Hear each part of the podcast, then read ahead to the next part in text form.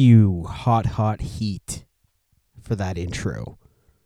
I just thought to myself today the intro is going to be something that I enjoy. That was for me, all right? Little Hot Hot Heat to to start episode 63 of Comic Book Movie Guy the podcast. Today's format is going to be very simple but very daunting. And I'll tell you why. We're going to be doing situations in film when when we the audience know that the villain has the power and the villain knows they have the power. So we're going to get right into it and we're going to do an episode on when the villains have the power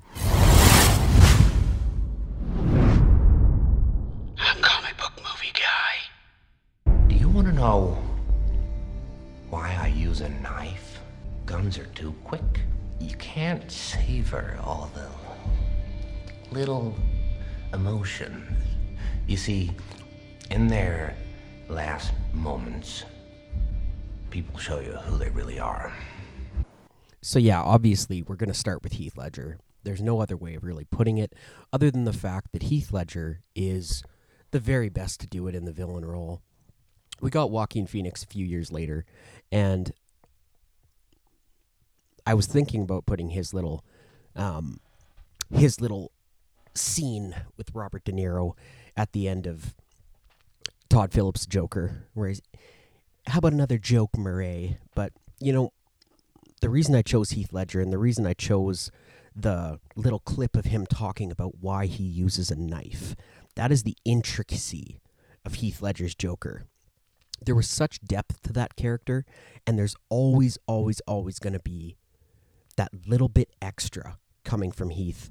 And I felt so invested in Heath's Joker that any time that he makes, uh, when he has the screen to himself. He demands the screen.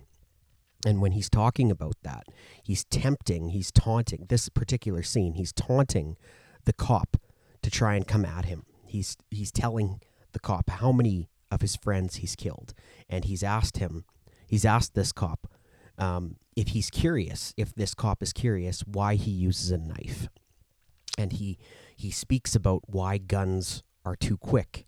And you find out who people really are in their final moments. And that's sort of like that creeps you out you know because that's that is the villain in control. And when i use that obviously we know that heath his joker he eventually takes the cop and he uses this to get out of jail uh, to get out of where he's being held in the dark knight and this villain the Joker. Obviously, it's important to start with that one, and I'm sure you guys could have guessed that I was going to start with that one. But the thing is, is why, why is it that when a villain is so in control, like Heath was in The Dark Knight, we're so drawn to that as human beings. We love the intricacy. We're fascinated. Well, at least I am fascinated by the intricacies of uh, a mind of an anarchist. And that's exactly what Heath Ledger's Joker describes himself as as an anarchist, an agent of anarchy, you know. And I I couldn't not throw that in here to start. So let's move on to the next big bad, the villain taking control. Fear. The spectacle of fearsome acts. Somebody steals from me, I cut off his hands. He offends me, I cut out his tongue. He rises against me, I cut off his head, stick it on a pike. Raise it high up so all in the streets can see. That's what preserves the order of things.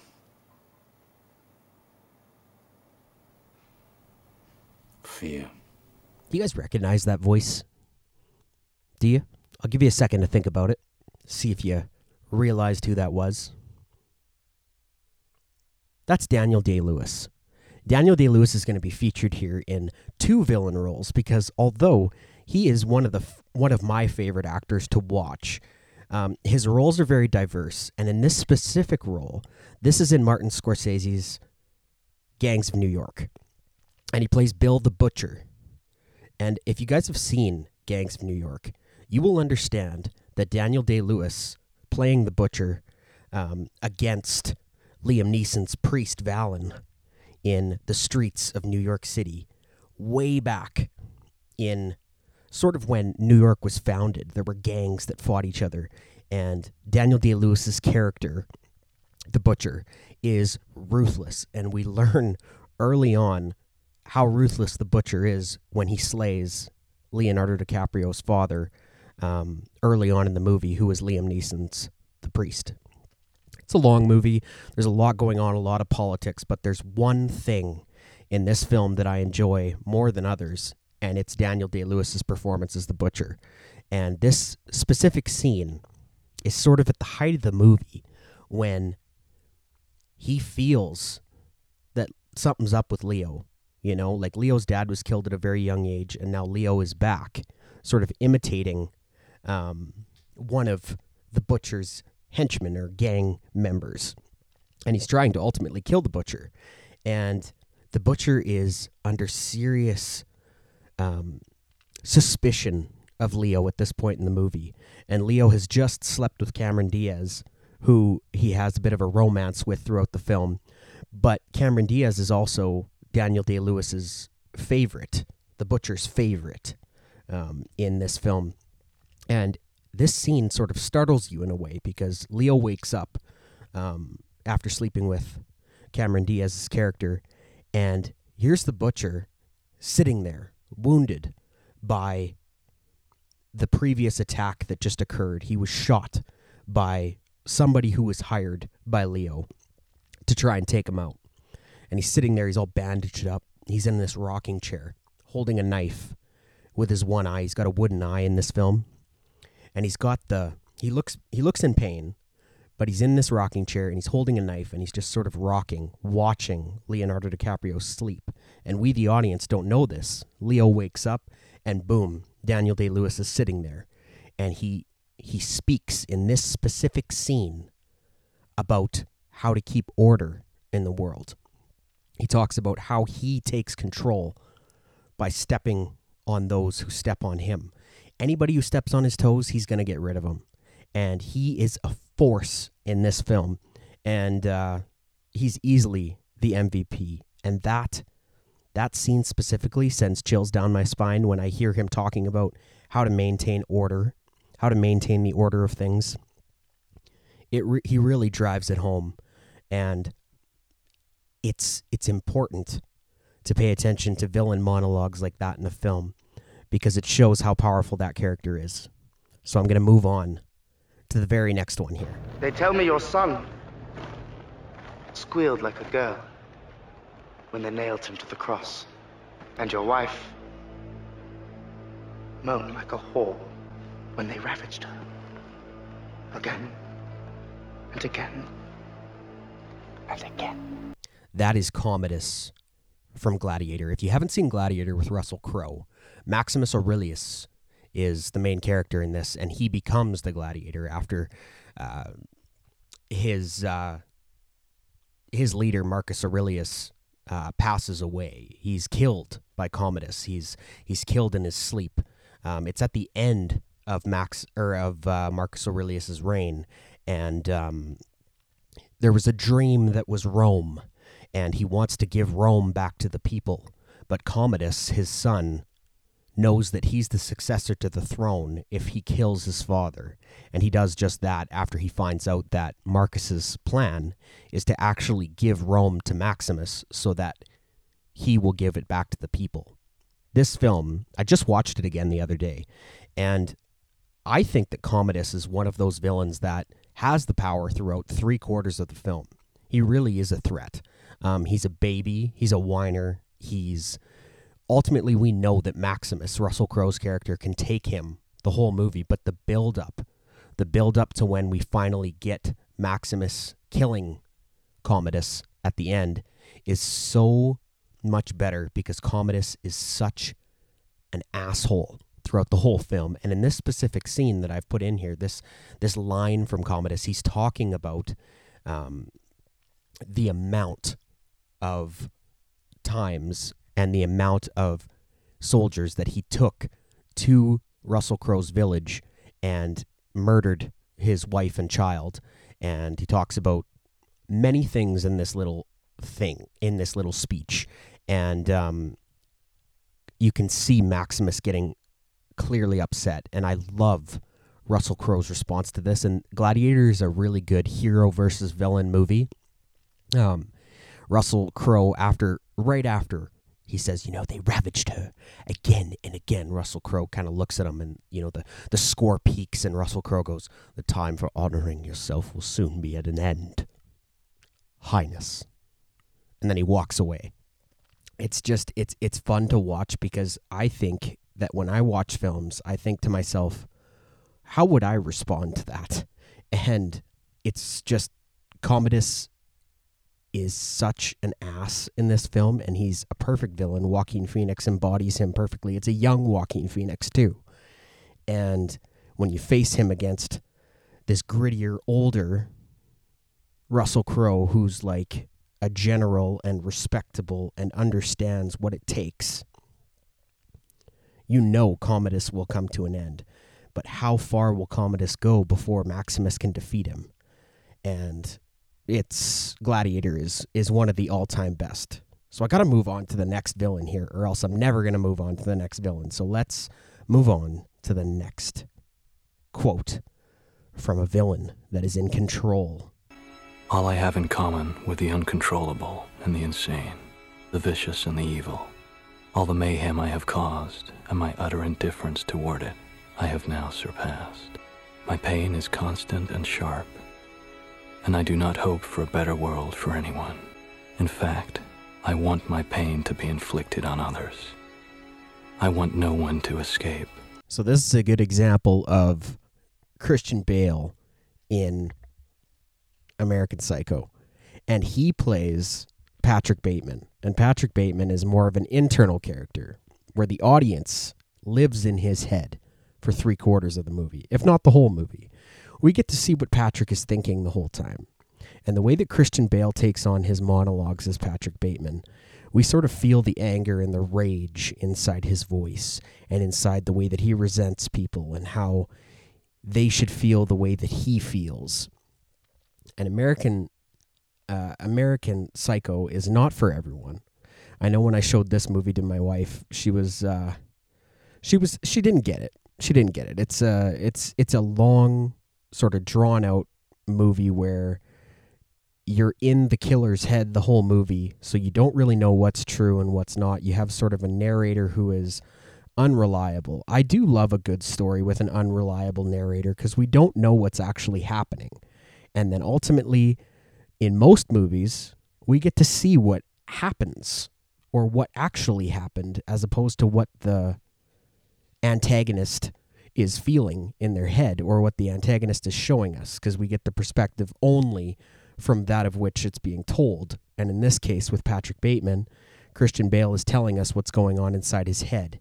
And that's three quarters of the movie is how he sees it, how he deals with his day, his routine, how he sees women, how he sees coworkers, and this movie, if it doesn't give you, if if there's one thing it doesn't give you, it's a definitive ending. It's sort of one of those endings where it's it's left up to your interpretation, and whether this all occurred or didn't occur, or some of it occurred. I love films like that, and Christian Bale in this specific film, in this specific role, he really embodies a psychopath, and it's fun to sort of delve into the mind of a psychopath. And uh, I couldn't not put Christian's little spiel in here about how he sees people and sees the world and how he wants them to feel what he feels. And that's truly what a villain is, right? They want they want you to feel their pain. They want you to maybe not so much that even. Some of them it's just for fun. I mentioned Joker being an anarchist. He just does it for the fun of it. It it intrigues him, it pleases him you know and that's the other side of villains too is there's this sort of what's the term? A duping delight if you will to what they do. They love doing it. Or in some cases they don't have a choice. And some of the films that we witness with villains we get their sole perspective. And that's what we get in american psycho. And that's why i put this clip in here amongst all of these villains. The next villain I would almost describe as the best, as the top of any list of villains, comes the cannibal himself, the one who sent chills down my spine the first time, and still to this day, every time I watch his performance in Silence of the Lambs. This is Hannibal Lecter. What became of your lamb, Clarice? I killed him. You still wake up sometimes, don't you? You wake up in the dark and hear the screaming of the lambs. Yes. And you think if you save poor Catherine, you could make them stop, don't you? You think if Catherine lives, you won't wake up in the dark ever again to that awful screaming of the lambs. I don't know.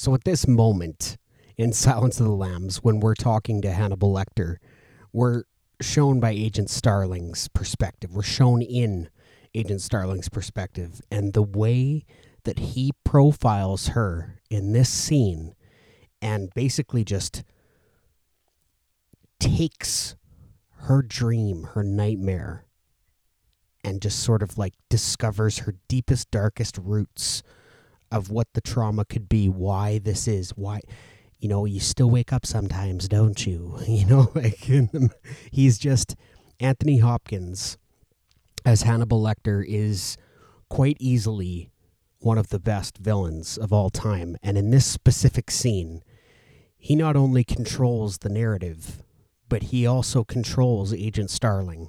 And he basically is getting off on the fact that she's having this terrible, terrible trauma about hearing the screaming lambs.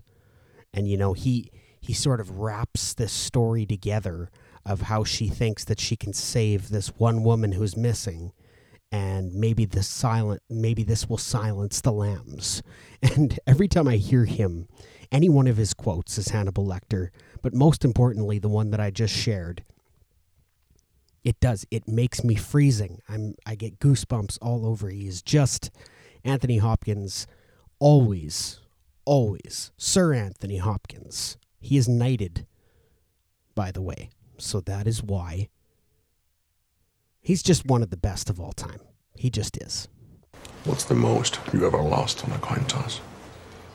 Sir? The most you ever lost on a coin toss? I don't know. I couldn't say.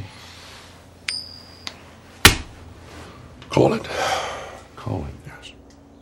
For what? Just call it.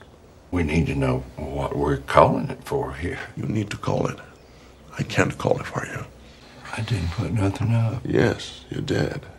You've been putting it up your whole life. You just didn't know it. Look, I need to know what I stand to win. Everything. How's that? You stand to win everything, call it. Heads, then.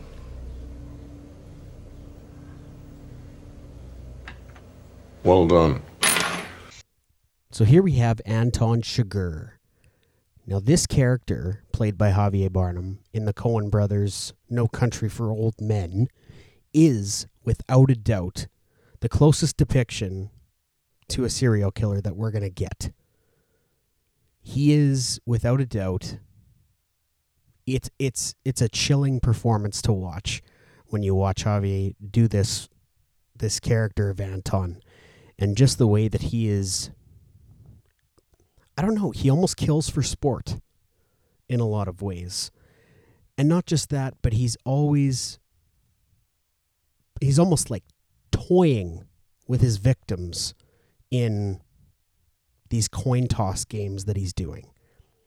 That specific scene that I've put here, he's in complete control of the scene because he's got this story. He's toying with this guy. This quarter has traveled this long to get to this point, and now your fate lies in the quarter's hand, but it doesn't. It lies in the hands of Anton. But he's just saying the coin toss is going to be everything. It's just chance. He's going to kill this guy if it doesn't go his way. You stand to lose everything, he says. You stand to lose everything.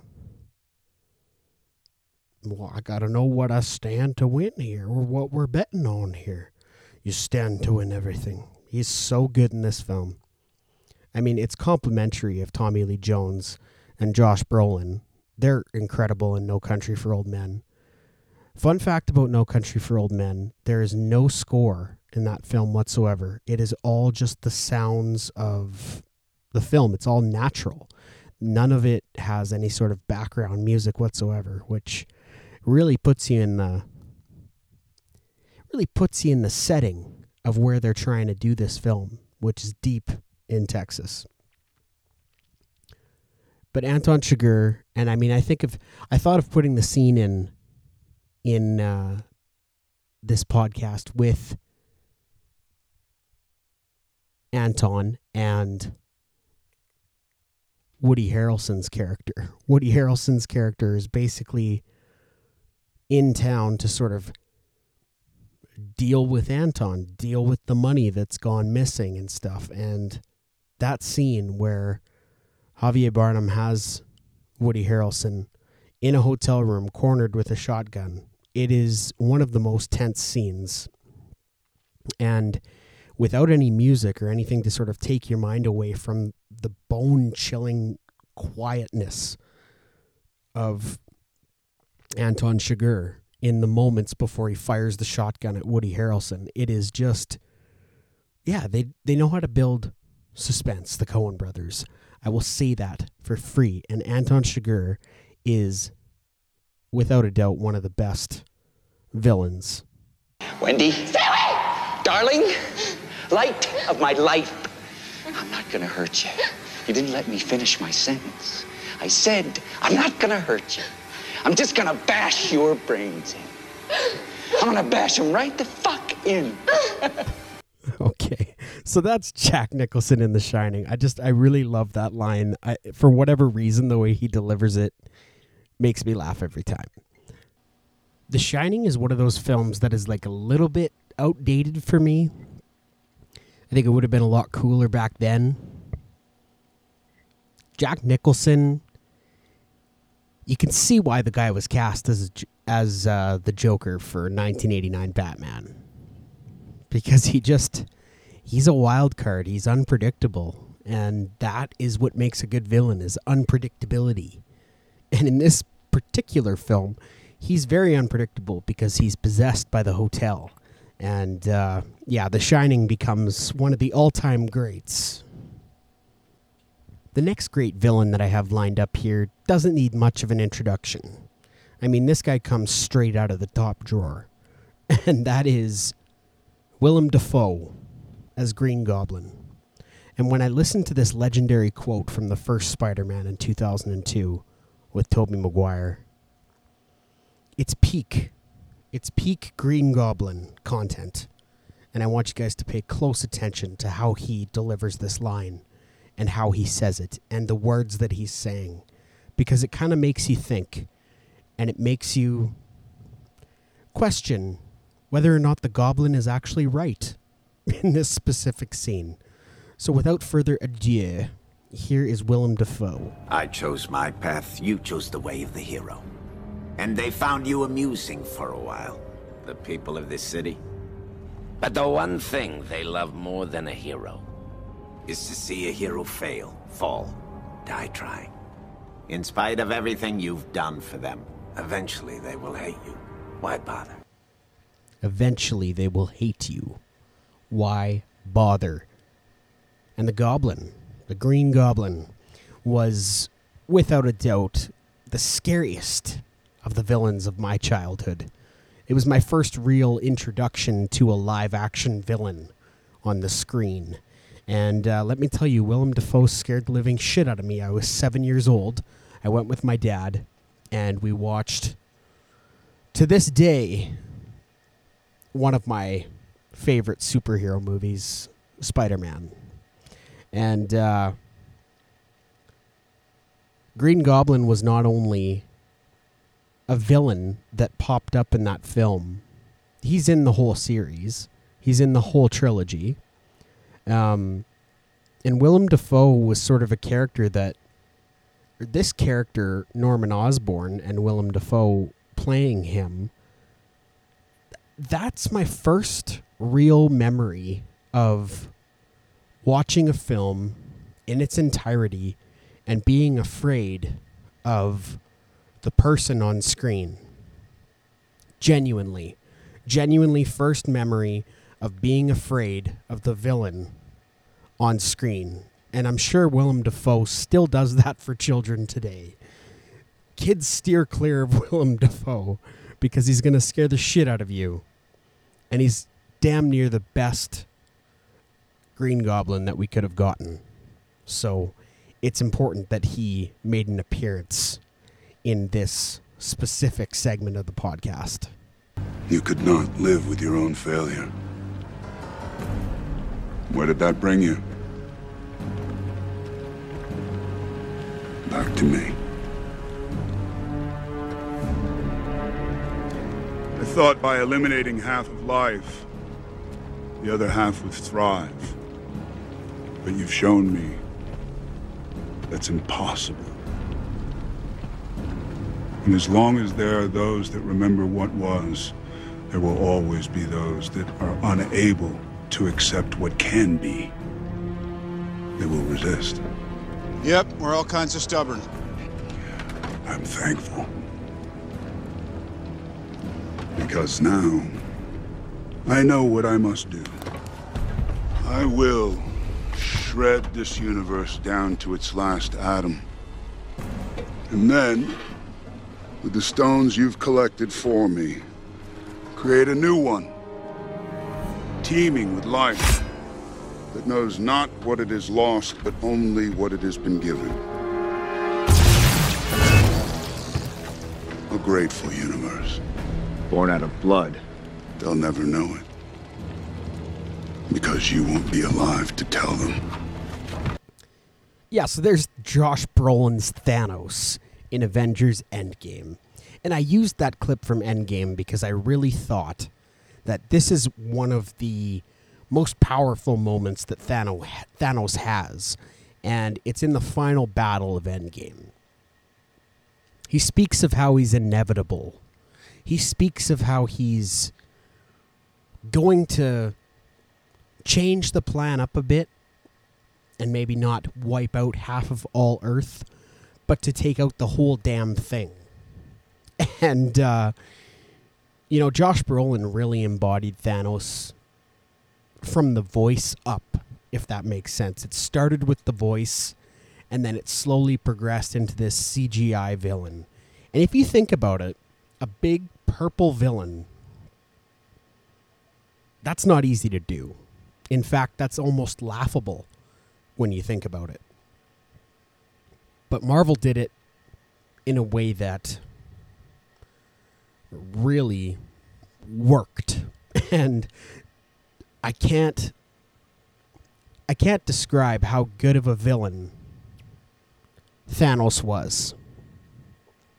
Thanos was not just visually a really good villain, but he was a threat to the entire Avengers for the simple fact that he was the strongest, the most powerful, and he sort of could battle with the wizards. He could battle with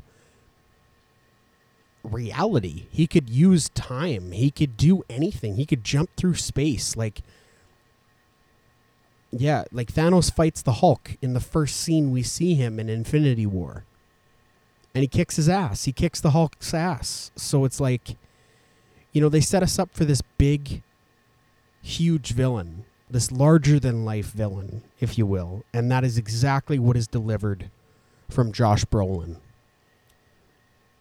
And I love the line in this clip when he says, like right off the bat, he says, You could not live with your own failure. And where did that lead you? Back to me. Such good line for a big bad. And I hope Marvel gets back on that train here and we get another good villain. Let's close this thing out. Let's bring this thing home. I got one final, one final clip for when the villains have control, complete control. I hope you enjoy this one. I'm going to let this one play out and see how you guys feel. This is an all time villain for me. This one is an all time villain because it's a realistic villain. And it's J.K. Simmons in Whiplash. And he is, without a doubt, the most abusive teacher that you can think of. An abusive music teacher towards this poor young Miles Teller, a drummer trying to be the very best drummer in the world. And it's uh it's a film and a half. Damien Chazelle comes through with one of the all-time villains in my opinion. And J.K. Simmons embodies a villain. Listen to his acting in this. This this this particular this particular role won him an Oscar for best supporting uh, actor. So, without further ado, here is Mr. J.K. Simmons, not as J. Jonah Jameson, but rather the musical teacher in Whiplash. Why do you suppose I just hurled a chair at your head, Neiman? I, I don't know. Sure you do. The tempo? Were you rushing or were you dragging? I, I don't know. Start counting. Five, six, seven. In four, damn it! Look at me! One, two, three, four. One, two, three, four. One, two, three. Now, was I rushing or was I dragging? Oh, Count again. One, two, three, four. One, two, three, four. One, two, three, four. Rushing or dragging? Rushing. So you do know the difference! Yeah, he's an absolute asshole in this film. And he plays such a hard nosed teacher. He is unbelievably good in this film. And he's intimidating. He got his physique big. He got his sort of he's he's completely clean shaven along with his bald head. And J.K. Simmons embodies this asshole of a character. And those sounds that you hear in that clip is him slapping Miles Teller across the face, counting in four, in fourths, and he's slapping him across the face, asking him if he is rushing or dragging. It is the method of teaching that he uses.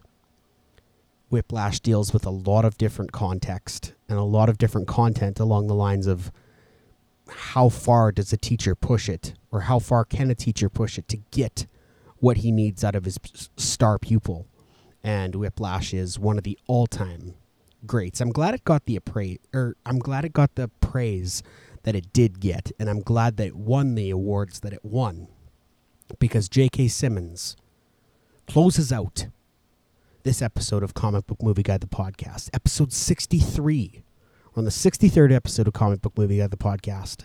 This has been a villain episode. This has been when the villain has the power. I mean, there are so many great villains out there, too many, in fact, to fit into my little segment that I like to do on this podcast. So I decided I'm going to splice together a bunch of honorable mentions at the very end of this episode. This has been episode 63 of Comic Book Movie Guy, the podcast. I hope you guys have enjoyed this. It's been a nice discussion. It's been nice talking to you. And I will talk to you guys very soon on the next episode of Comic Book Movie Guy, the podcast. Take care. Stop crying, you sniveling ass. Stop your nonsense. You're just the afterbirth, Eli. No. Slithered out on your mother's filth. They should have put you in a glass jar on the mantelpiece. Oh, you think darkness is your ally? You merely adopted the dark. I was born in it, molded by it. I didn't see the light until I was already a man. By then, it was nothing to me but blinding. The shadows betray you because they belong to me. I will show you where I have made my home whilst preparing to bring justice. Then I will break you. Your precious armory, gratefully accepted. We will need it. Yes. I was wondering what would break first. Your spirit? Or your body? It's not about what I want. It's about what's fair! You thought we could be decent men in an indecent time. You were wrong. The world is cruel. And the only morality in a cruel world is chance. Unbiased, unprejudiced, fair. A comic book movie guy.